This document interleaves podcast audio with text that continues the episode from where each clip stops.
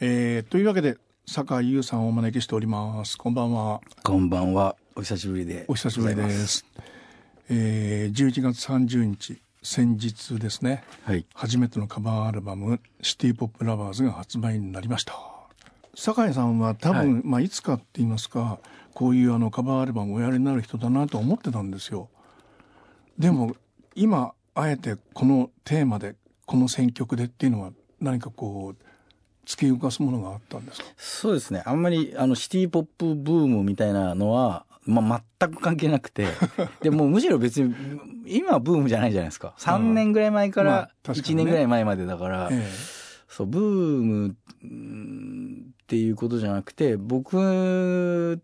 の今までこう、あの、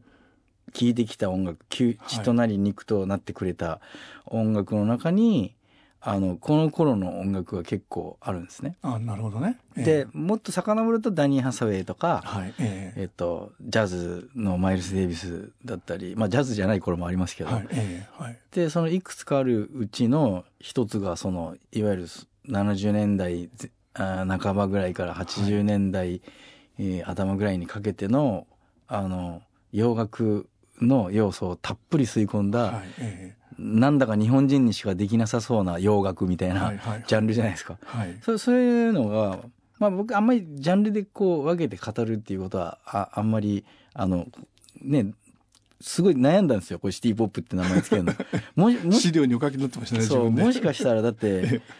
ね、あの、シティポップだって言わないでくれよって、あの、思っってるかもしれないわけ。本人たちはもうあの、ポリポリポリみたいな感じでしょうかね。そうですよね。それ自分に置き換えて言うと、なんか自分の音楽に名前付けられて、はい、例えば J-POP みたいな感じ、はい、いや、全然 J-POP のつもりでやってないんだけど、まあまあいいか、はい、みたいな感じだったんで、あの、ちょっと悩んだんですけど、まあ、あの、うんシティポップっていう言葉はあるわけですし、はい、で、あの、尊敬の意味を込めて、 lovers っていう愛好家っていう意味で、はい、で、シティ、僕もシティポップ lover の、あの、端くれとして、はい、あの、真心を込めてこのアルバムを、そういう気持ちで作ったんで、はい、そう、なんかそれが、こう、現れるタイトルがいいかなと思って、はい、そう、 CITY POP LOVERS っていうものにしたんですけど。それはいつ頃こう取り掛かったんですか？こう、年の頭ぐらいから。年の頭ぐらい。はい。選曲とか含めて、そう、1曲目。スパークルとプラスチックラブありますか？はいはいはい、山下家の、あの、両方山下ですからね。あの、ちょ、ちょ、ちょっと自分がす、す、すごい好きな、あの、音楽ってなると結構偏ってきたり、はい、例えばドラムが、あの、林達夫さんが3曲あったり「真夜中のドア」だったり、ええ、ピンクシャドウだったり、はいえ、優しさに包まれたならもう多分あ、ね、あの、はい、達夫さんですね。そうだからそう結構偏ってくるんですけど、まあ仕方ないなってなんか、あの。割とこう悩まずに曲がバーって並んだ感じですか？えっとねえー、っと何曲か没曲もあったりして、えー、没ってのはそのあのちょっとこれんちこう流れと違うかなって。とかなり途中まであの作り込んでたんですけど、はい、あやっぱり違うなと思ってこの結局この 選曲になりましたね。ああ1曲目の「スパークル」っていうのはこれはもう決め打ち。これこれ決めてました。なんかもうやっぱ「スパークル」っていう曲がそのなんだろうあのうんあいうえおで言うと、あーのイメージなんですよね。ああ。なんか、日本、日本そう、日本語で言うと。えだから、あの、達郎さんのあのライブで長年、あの、スパークルが、あの、オープニング曲が、はいはい、の場合が多いじゃないですか。はい、そう、そう、鎮座してる理由もわかりますね。これから始めるんだっていうのをね。うん、スパー、スパー、パーっていう、なんかこう、はい、で、なー夏っていう、なんか全てがなんかオープニングの要素が僕の中であるんですよね。えパーって開くように。なんかそういう言霊的にもなんかスパークルってあの、オープニングだなってなんか思うんですよね。はい、で、今回のアルバムをですね、あの、折り紙の人たちとや、一緒にやってるっていうのが、まあこれが大正解だったってことなんでしょうね。これはもう元から僕は折り紙プロダクションズとあのこうがっぷり四つで一枚作りたいなと思っておりまして前から？前から機会を伺っておりました折り紙の人たちとはこういつ頃からのお付き合いだったんですか？うん一人一人はまたちょっとあの違うんですけど、まあ、新しい人もいますもんね。はいええ、2004、5年ぐらいからですかね。あそんな古いんだ。はい。折り紙えできる前オーバルできる前？そうですね、ええ、オーバルだから慎吾鈴木とか、はい、あとその社長の対馬さんとか、はい、なんかビクターの方だったそうです、ええ、もうビクターをお辞めになる時から知ってますね。あそうなんですか。あんまりこう悩み事を相談するタイプの人間じゃないんですけど、僕は。はい、で、なんかあまりにも無知なんで、その音楽業界のことを。そう。さあ、僕も独り立ちになるぞっていうタイミングがあったんですよ。はい、でこ、これから、まあデビューは目指してはなかったんですけど、はい、なんか長く活動していく上で、なんかその金銭面のこととかどうどういうふうに組み立てていくとかライブをやるっていうのはどういうこととか、はい、そういうのをいろいろ相談しして、あの、快く、もう夜中とか朝まで話聞いてくれてたような人ですね、そのボスは。あ、そんな近い関係だったんですか？そうですね。ああ。うん、だからまあ親身になって、はい、ええ。ー、うん、あの、思ってくれてた人なんで、あの、なんかいつかまあ、で、やっぱり対馬さんがこう、好きというか、対馬さんが、こい、こいつらをあのミュージシャンとしてあの一人前にしたいんだっていうそのアンテナっていうのが、まあ、僕も結構似てるんで。で結局その彼の周りに集まってくる人って僕の好みのミュージシャンばっかりだったりするんで、なるほどね。みんな好きですもんね。あのオーバルの中に。でオーバルあオーバルというか折り紙の中、はいえー、そうなんか折り紙だからあの好きとかそういうことじゃなくて、勝手に集まるっていうか、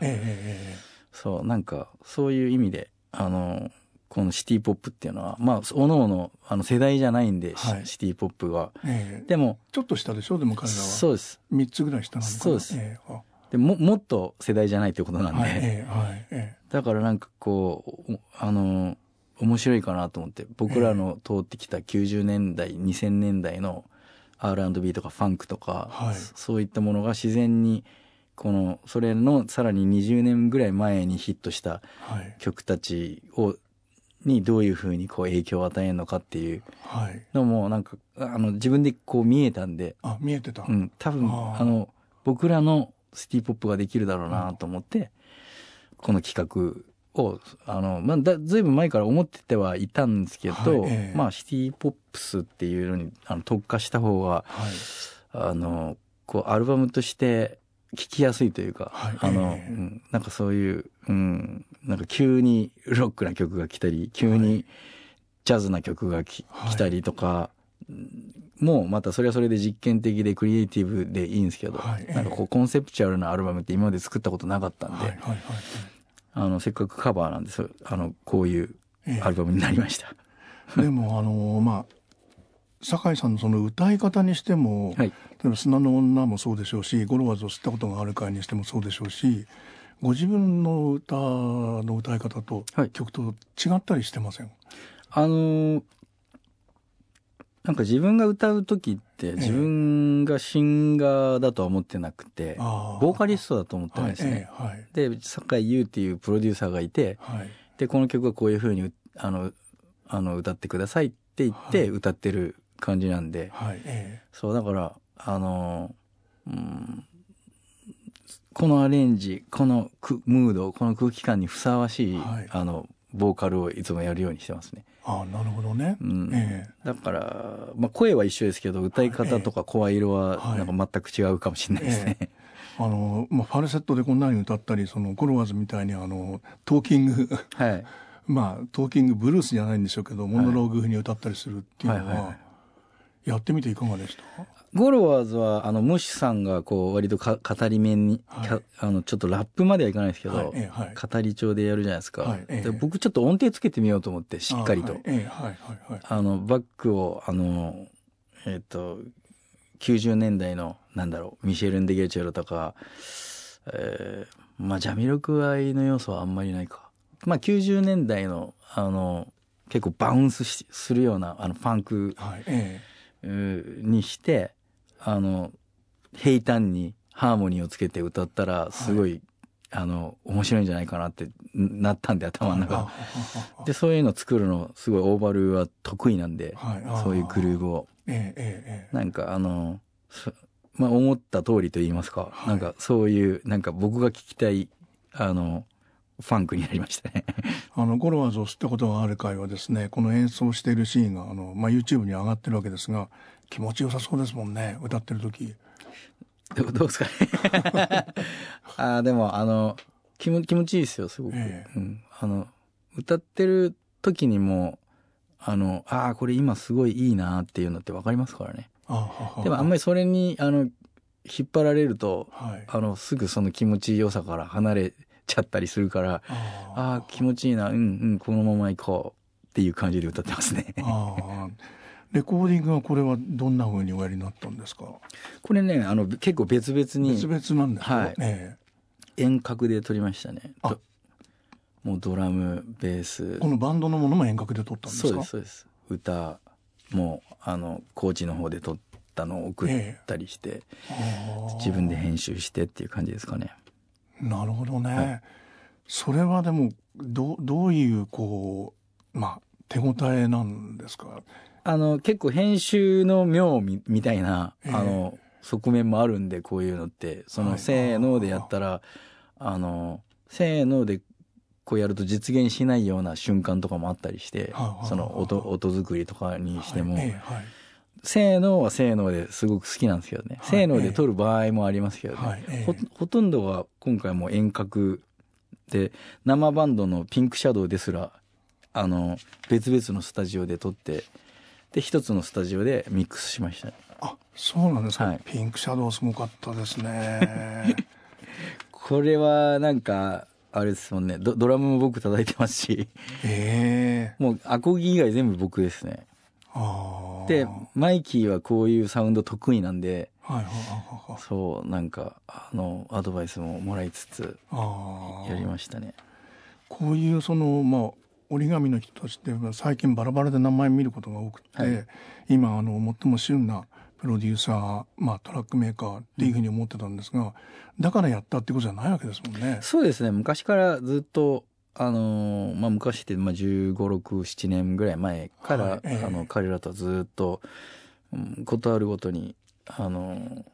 まあ、ミュージシャンとして、はい、僕が雇う立場であの彼らを招いてあの音楽を作ったりしえー、したことはありましたけどこうやってがっつりと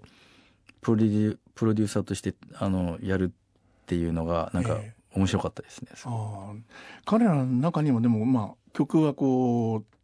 全部お決めになってこれでやりたいんだけどって言って、はい、でじゃあこれは一緒にやろうよっていうふうに酒井さんが全部振ってったそうですね。でこのまあ今のブームのですねきっかけになった「真夜中のドア」はい、これが4曲目でフィーチャリングで慎吾鈴木さん。そうなんですよ。オーバルを作られた方。そう。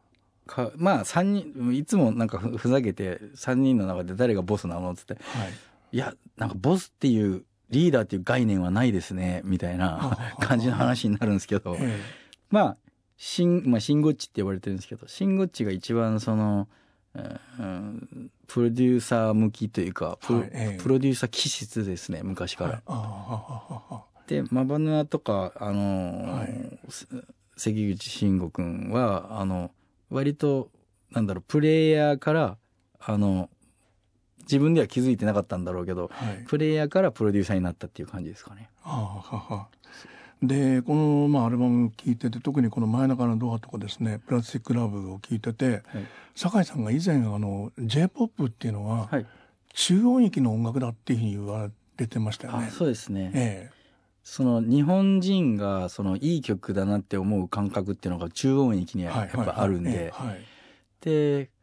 例えばアメリカ人とかはローがないと、はい、あのやっぱいい曲だって認識しないんで、はいえこれも明らかにあの違いがありますね。で今回のアルバムは明らかにその逸脱しようとしてる。そこにないもの重低音的なことを意識しながら作られてるのかなとか。意識は多少してるんですけど、ええ、あの僕のこのアルバムですら j p o p ですね。あの今やもはや。あのまあそもそも日本人に向けて作るんで、え、その洋楽とはあのリファレンスで絶対に洋楽僕あの聞かないですもんねうん、やっぱりその、だったら全部英語で、あの、日本マーケットにしちゃダメ なんで。あなるほどね。そう、だから洋楽をやりたいわけじゃなくて、はいはいはい、あくまで、あの、今回とか特にシティポップス、ジャパニーズシティポップなんで、なので、こう、僕の通ってきた、その、あのー、なんていうのかな、その、洋楽の要素っていうのは、はい、あの、注入したいんだけど、はいその常にその日本語で発せられてるっていうのは意識して、はい、マスタリングもあのミックスもやりますね。でも真夜中はこんなに重低音の曲ななるっていうのはあのイメージとしては J−POP に、ええ、あの J−POP だとあのミミドルがこうあのななんつうのかなその波形で言うとこう球体みたいな感じになるんですよね。波形で言うとね。ポーンと。はいはいはい、でそれで大体ローを足していくと、はい、そのマスタリングでボリュームに引っかかるんですよ。でもうちょっとちっちゃくしてくださいってなるんではい、でそれ人にこう耳にこう届くために、はい、あのすごい試行錯誤があるわけですよ。それコンプレッションを使って、ええ、その天井バーンっていかないようにして、はい、そうするとだんだん中がこうカオスになってきて、で確かに賑やかなんだけど、え、あのもうもうなんか楽器と楽器の隙間がなくなるというか、はい、音の隙間が、はい、あのそういうサウンドになるんですけどあの僕の場合はもうちょっと音量を落としてでも真ん中はその J−POP のいい要素はちゃんと、はい、歌がちゃんと聞こえてあるんですけど、そその分下をこう足すっていうイメージイメージですかね。えー、だから、ね。えー、あのすごく音量ちちっちゃいんですよね、僕。あの、あのこのアルバムとかもあんま大きくないと思いますけど。あでも下は下がなくなるぐらいだったら音量をちっちゃくしてでも、もう勝手に上げ上げてくださいっていうそのなるほど、ね、おのおのが。まあレコードの発想ではあるんですけど、はい、レコードの頃の。はい、でそうまあまあ、結構マニアックな話ですね今これ。でもまあ達郎まああのー、資料の中にね、はい、達郎さんのその職人と芸術両方の面っていうのは、まあ、そういうことも僕なりの職人魂ですから、ね。はいええ、あと僕結構「はい」が聞こえすぎちゃうんで、はいえ、そそこのあの帳尻はいつもねあの正解がないんですよね。そう僕を基準にするとすごい地味なサウンドになってきてそうだからいろんな人に聞いてもらうようにはしてるんですけどね。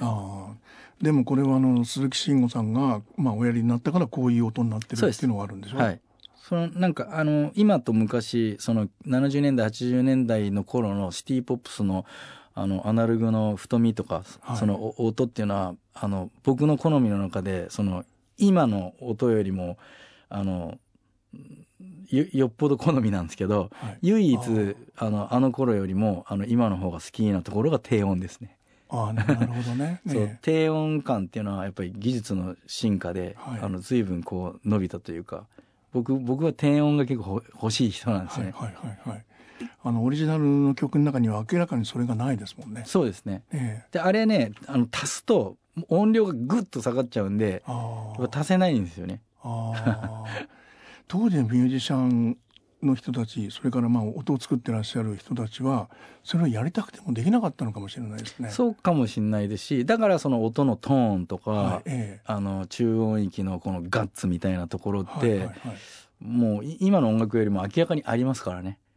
で今のミュージシャンたちよりも昔のミュージシャンの方が音にこだわるっていうのはやっぱそこなんですよね。なるほどねその音そのものの情報量が強くないと、はいあのそもそも人の耳に届かないんで、はい、今は技術でいくらでもあのピッて上げれますから、はいええ、あのなんていうんですかねそのもう二度とは戻らぬあの まあ今生きを生きるミュージシャンたちもテクニック的にはあの昔のミュージシャンより進んでる部分はあると思うんですけど、はい、もう今僕が一番やりたいのは当時の環境でそのなんだろうリハーサルとかに入って、ええ、あのどんなもう単体でどんな音だったのかっていうのも聞きたくて仕方ないですね。まあこういうあのあの頃の曲をですねカバーするときに、まあ、いろんなこう解釈だったりあの、まあ、あるんでしょうけども、はい、この頃の人たちはこういうことをやりたかったのかなとかこうそういう、まあ、当時の人たちの気持ちを思いながら音を足していくみたいなことはあるんですか、はい、うんというよりもあのー、当時の人たちのあのミュージシャンの凄さに自分がこう勉強していけばいくほど追いついてるっていう感覚というよりもあのこうあの凄さがだんだん気づいてくるというか。うん。あのやっぱりそのこううねりというか、はい、グルーヴのうねりとか、はい、その、はい、さっき言ったその音そのものの良さとか、あの鈴木茂さんのギターの、もうもう唯一無二の、あの音の感じとか、そういうのあなるほど。なんかそういうことだったのかとか、最近こう共演させていただく機会に恵まれるようになってなんかあの、うん、プレイじゃなくて、その音そのものをすごいこうあの、うん、聞きたがるというかあの、はい。えー、そ聞こえてくるというか、はい、この音ってすごいよなとか例えばそのスパークルのカッティングの音とか、はい、その音の腰とか あの、うん、あの例えばゴロワーズのあのオルガンの音とか、うん、なんかこれってどうやって撮ってんだとかやっぱりそういう行き着くとその当時のその音そのもののあのクオリティだったり、はい、トーンだったりプレイだったりとアナログの太さだったり、はい、もうい今だったらねデジタルなんで音量でこう上げちゃえば、はい、あの派手にはなるんですけど音そのものですね、音そのものの膨らみとか、情報量とかそういうものがやっぱりすご林達夫やべえとか、あのこれどうやって作ったんだとかなんかそういうところですかね。なるほどね、うん、うん、それはまああの海外でこう、まあ、この頃のね日本の音楽が評価されてるっていうようなことに対してはどんなふうに思われるんですか？もう要するにそのコンピューターミュージックですから、はい、あのアコアコギで弾き語っているアーティストですらやっぱりコンピューターミュージックを僕は感じるんですよね。はい、あの編集の目をというか、はいはいはい、そそういうのにあの疲れたんじゃないですか？なんか音あの音楽ファンが。で耳に肥えた人間あの若者とかは、そのまあウィーケンドとかテイラー・スウィフトも聞くけどちょっとなんかあの日本人にしか作れないこの洋楽ってすごくやっぱりその職人感というか、その一個一個の音の膨らみとかエンジニアさんのこだわりとか、はい、えー、リバーブの気持ちよさとか、はい、うん、なんかグルーブの繊細さだったり、はいあのそういうのってあのなんだろうあのアメリカとかイギリスの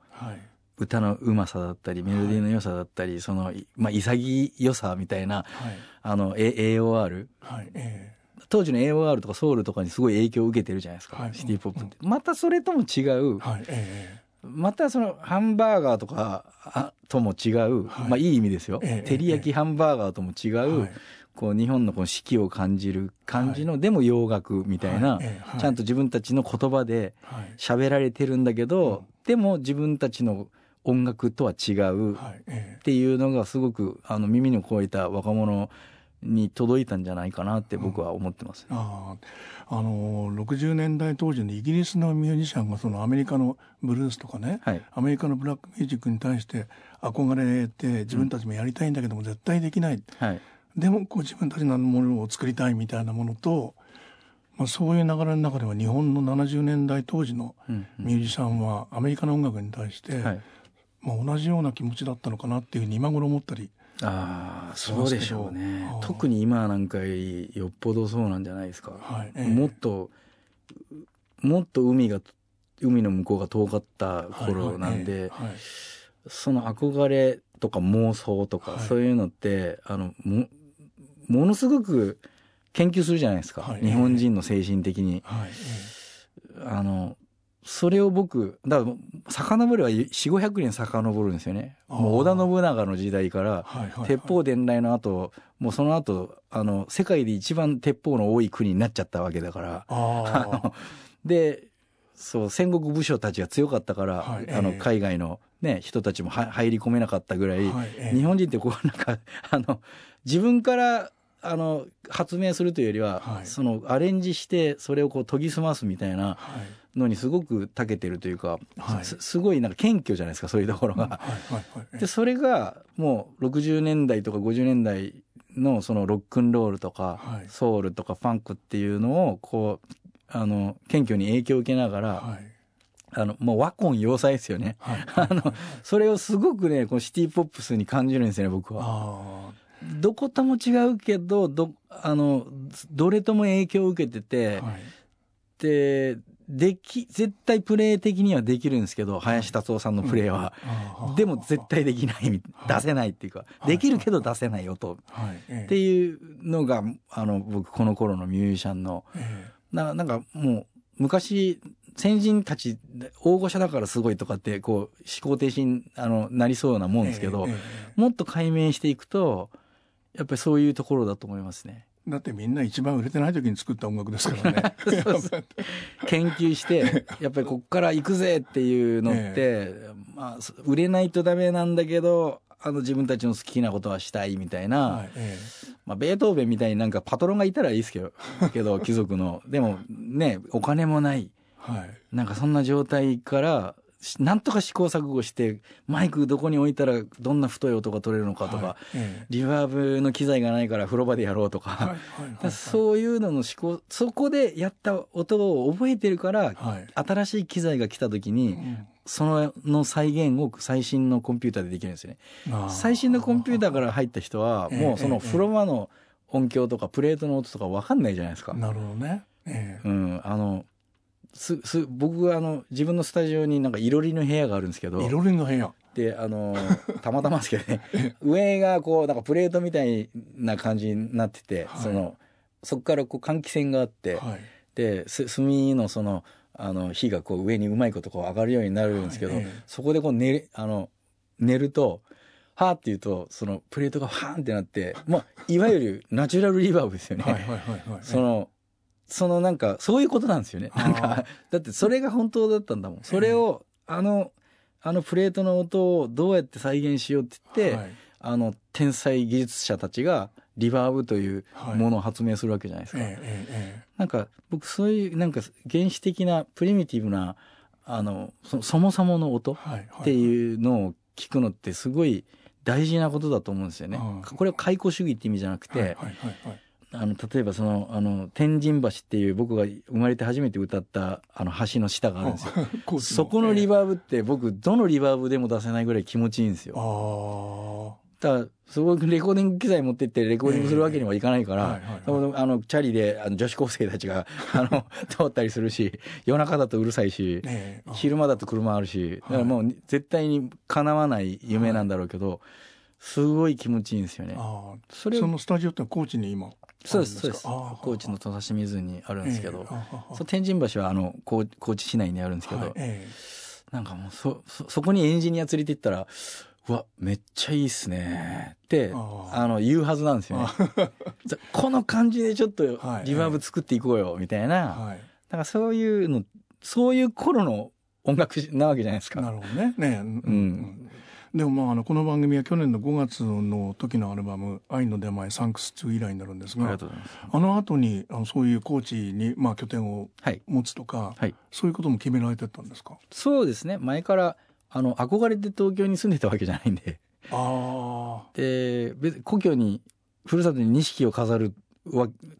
つもりで帰ったわけでもないですし、自分がこう設積極的隠居と言いますか。あのあのより制作に集中して、ええ、あのアルバムをたくさん作っていくために、はい、僕ねちょっと歌うまくなったんですよね。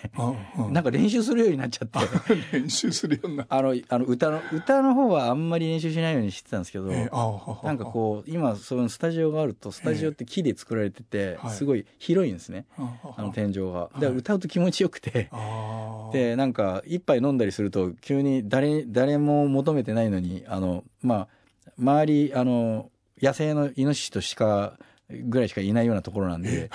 そこでこう、あの、ワンマンライブが始まるわけですよ。水芸を飲みながらやるんですか？水芸を飲みながらまさに、あの、ちょっと歌ったりして、ぜ、えー、絶対に外では歌わないようなカバー曲とか歌ったりして、えしかも何回も歌ったりして、同じ曲を。えー、そう、なんかそう、そうやって、なんまあちょっとあの、イノシシとか鹿はちょっと迷惑してるかもしれないですけどね。そう、だからまあ周りに人もいないから、そう、なんかそう、そういう環境を作れてすごい今いいですけどね。なるほどね。でこの折り紙のミュージシャンの人たちに一つ共通点があるとしたら、はい、まああるなと思ったんですけどあの日本のこうなんて言うんでしょうね。みんなあのグローバルな人たち、はい、活動も含めて発想も含めて。特にこの金子さんっていうのもそういう人なんでしょ？そうです。彼はあの第一言語が英語で、ええ、日本語も上手なんですけどそうなんか両方とも上手だから両方とものカード使えないなってあのに日本語でちょっと困った時俺外人だからって言えない、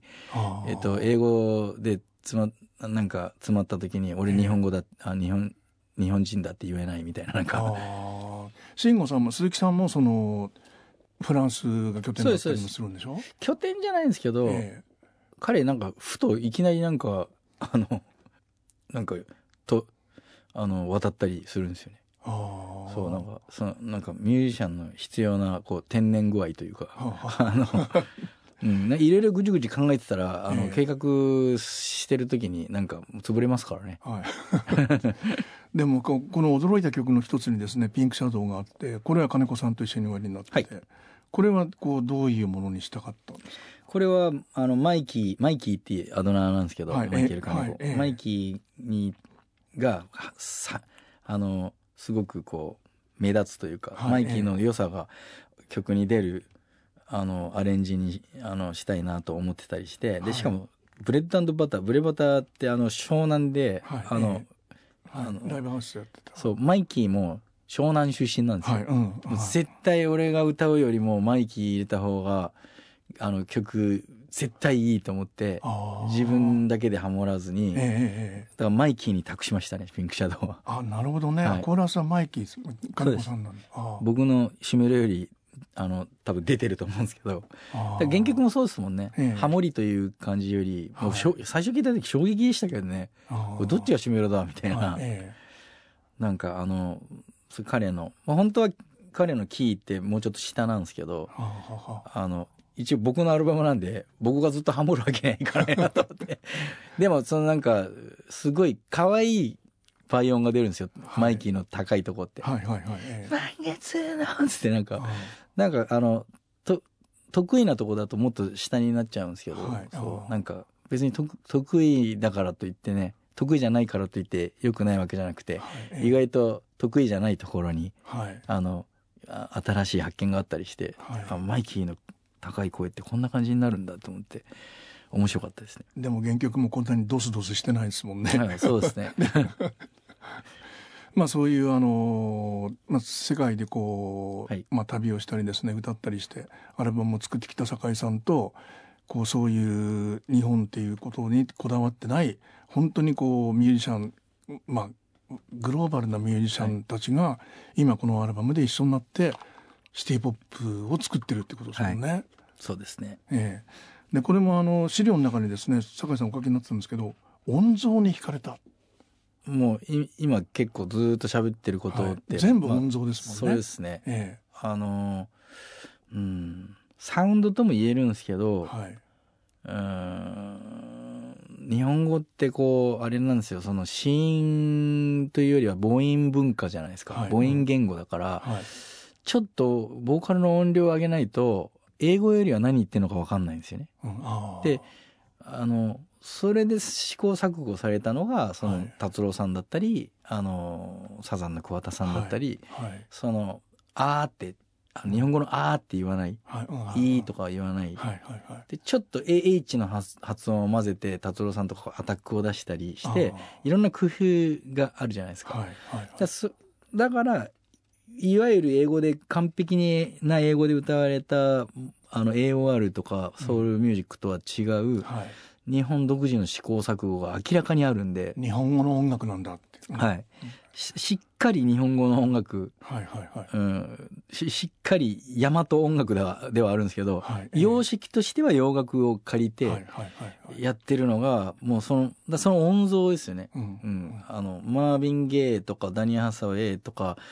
ボビー・コールでウェルを聞くのとは違う、はい、その、日本、もうユーミンさんの音楽もそうじゃないですか。はいはいはい。なんだか日本人の耳障りにいいんだけど、うん、洋楽とも、いわゆる邦楽とも違う、はいはい、演歌とか歌謡曲とも違う、はいえうん、なんか、ニューミュージックってとも言われてたんですよね。そうです70年代、ええ、73年ぐらいですかね。73年ですね。最初はね、ベルッドが作った時に、作られた時に、はい、あの、三浦幸喜さんっていう人が企画書にニューミュージックっていうに作る。それはあの、ニューミュージックマジンから取ってるんですけどね。へえ、それで大きく出ましたね。新しい音楽新しい音楽。で、今日この後、ベルウッド50周年コンサートっていうのがあるんですけど、はいはいはい、で、それはね、あの、本当に、細野さんが、はい、あの、ワールドツアーやって、はい、向こうのミュージシャンの前でやった時に、向こうの、あ向こうのお客さんが、こんなアメリカンミュージック今なアメリカにないんだよって言われたっていうのを酒井さんがおっしゃったそれですよ。はいはいはいはいはい。じゃ日本を経由して一番アメリカっぽい音楽が残ってたっていう。なるほど。なるほど。えー、そう。それね、結構ニューヨーク、今のニューヨークでも巻き起こってますね。あやっぱり最先端である、最先端をこう要求されてる忙しい街なんで、はい、だからもうこう結構もう分分断してますね。もう、昔のチャーリー・パーカーぐらいの時代のもうビバップのあの あの箱と、はい、でも新しいことしかやんない。新しいこともうそんなのもうずっと聞いてたよとか、うん、もう今そんなところにいないんだよ。そんなネオソウルみたいなゴスペルみたいなことやってももうそれってもう10年20年ぐらい前の音楽だよって言って、はい、あの突っぱねるあの最先端の箱もあるし、分かれちゃってるね。分かれちゃって、ね、全部ぐちゃって、まあ、音楽は音楽なんだからって、はいはいはい。あのしてんのが我々ね あの日本、まあ、海海を渡るとやっぱり、はいはい、あのそういう感情を取り除いて浄化されて、はい、あのあの好き勝手逆にできるんじゃないですかね。なるほどね。ねでそういうアルバムの最後がですね「夢で会えたら」と「優しさに包まれたなら」っていうですね、はい、この2曲まさにもう特に「夢で会えたら」音像そのものですもんね。そうですね、えー、もう何なんでしょう。あの、まあ、音楽を言葉で説明する職業職業というかあのそそういうこともこうラジオってやるじゃないですか、はいはいはい、いつも困りますよね。もうもう音像でいいんじゃないですかなんか。音像がいいってでもオリジナルよりも揺れてる感じしましたけど。そうですね。あの、ええ、あのもっとあのなんだろうこういうジャンルの音楽ってななんていうのかちょっと分かんないですけど、え、なんかフューチャー R&B なのかな、なんかジャジー R&B とかなのかなって思うんですけど、はい、そのなんかあのこの根なしたちにあの、はい、もうサウンドは任せましたね。ああ、根なしさんっていうのはあのあんまりこう資料が出てこなかったんですが、一番若いんですか？えっとね、あの僕と同世代ぐらいで、結構そんな若くないんだ。はい、あのー、なんだろうあの本当独自ですね。独自の音楽。もう。なんだろう。そそのなんかあのー、もう自分のことだけやってるっていう感じが また潔くてよくて。皆さんそういう感じでしょ。そうですね。で特に寝なしはそうかな。もうなんか全然そういった意味ではグローバルな、はい、うん、曲は知ってたんですか、うん、曲あ夢で会えたら、あもちろん、えー、もちろん、まあ、皆さんも曲はご存知だ大好きですね、えー、大好きですねなんか大好きっていう言葉もちょっとなんかか軽い 軽い感じするぐらい うん愛してますね。あなるほどね、うん、えー、はい。そうガチンコなんだけれども愛情に満ちてる感じのカバーですもんね。そうですね、えー、ガチンコですよ。いや大変ですよ、えー、だからもうあの原曲と対決するつもりはさらさらなくてもう自分もう左手に白旗とうん、右手になんだろう、バラでも持って 楽器持って、あの、あの、望みましたね。あ最後にこの優しさに包まれたならにした、まあ、ボーナストラックが2曲入ってますけども、はい、まあ、これはあの、そういう意味では折り紙と一緒にやった最後っていう、はい、優しさに包まれたならはどういうそうですね。まあ、原曲と違うアプローチをしたいっていうのはありまして、で、まあ、あの、この中でちょっとババラード、アルバムとしてバラードも欲しいなと思って、すごい悩んでたんですよ。ええ、うん、どの曲がいいかなと思ったりして、でもあんまりこ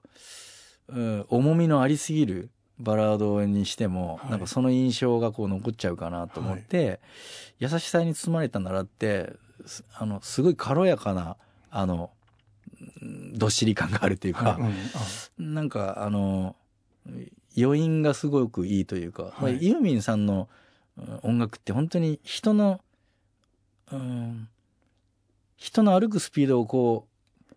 こ超えてこないというか、うん、なんかその一緒にずっとなんか、はい、あの、横にいて、はい、パッと振り向いたらすぐいなくなるけど、はい、まあずっといる、いてくれるような言葉とかメロディーの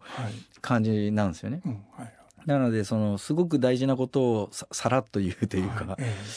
なんか絶対、これやっぱりクロージングはユーミンさんなのかなと思って、で、僕なりの、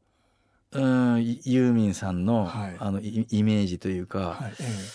うん、のを作ってて、その土台は、あの、作ってたんですけど、はい、そのこ、このグルーブの土台をあのマバネワに渡して、はい、まあ、ドラマーですもんね。そうですね、ええ、それをこう完成してもらったって感じですね。あこんなにグルーヴのある曲じゃないですもんね。そうですね。ねでも、ね、テンポをぐっとものすごい落としてますけど、はい、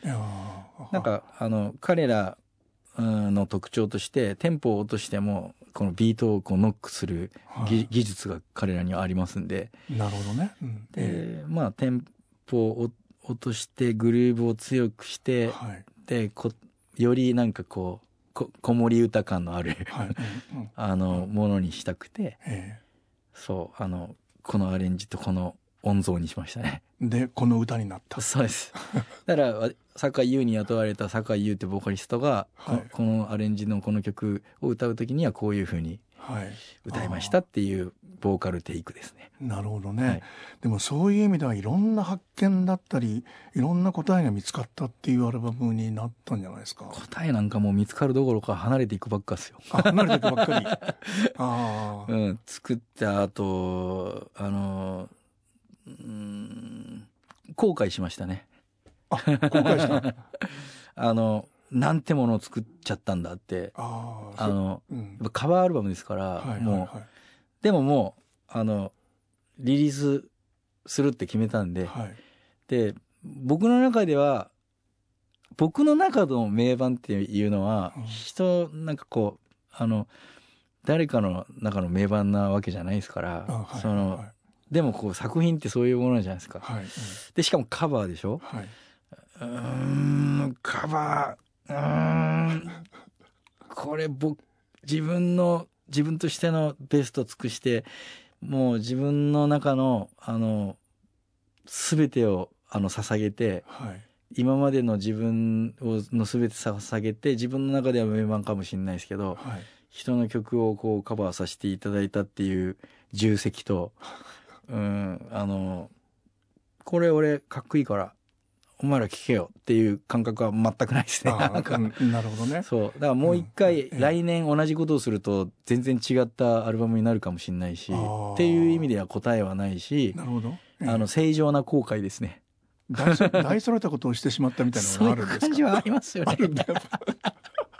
でもシティポップってのはどういうものなのかっていうことの一つのこうはっきりした何かってここにありますもんね。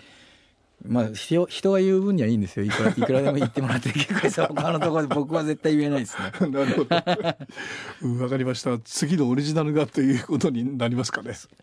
うん。カバー カバーもうコリコリなるほど。わかりました。ありがとうございました。ありがとうございました